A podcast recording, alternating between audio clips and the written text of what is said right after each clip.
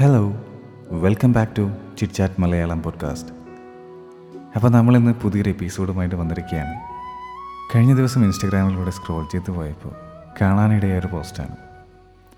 കേൾക്കാനൊരിടം എന്ന പേജിൽ അരുണിമ എഴുതിയതാണ് അവർ എന്തോ ഒരു പ്രത്യേകത തോന്നി അതിന്. അതിങ്ങനെയാണ്. കേട്ടിരുന്നു കൊണ്ട് കൂട്ടിരിക്കുന്നത് പോലെ തന്നെ എത്ര മനോഹരമാണെന്ന്. കൈകൾ അങ്ങനെ കൂട്ടിപ്പിടിച്ചുകൊണ്ട് മനസ്സ് തൊടുന്നത്.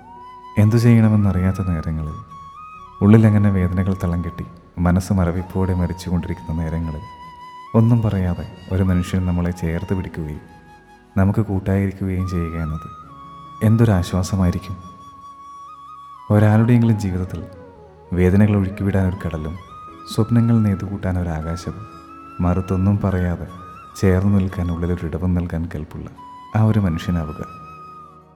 കൂടുതലായൊന്നും വേണമെന്നില്ല. Just hold the hands.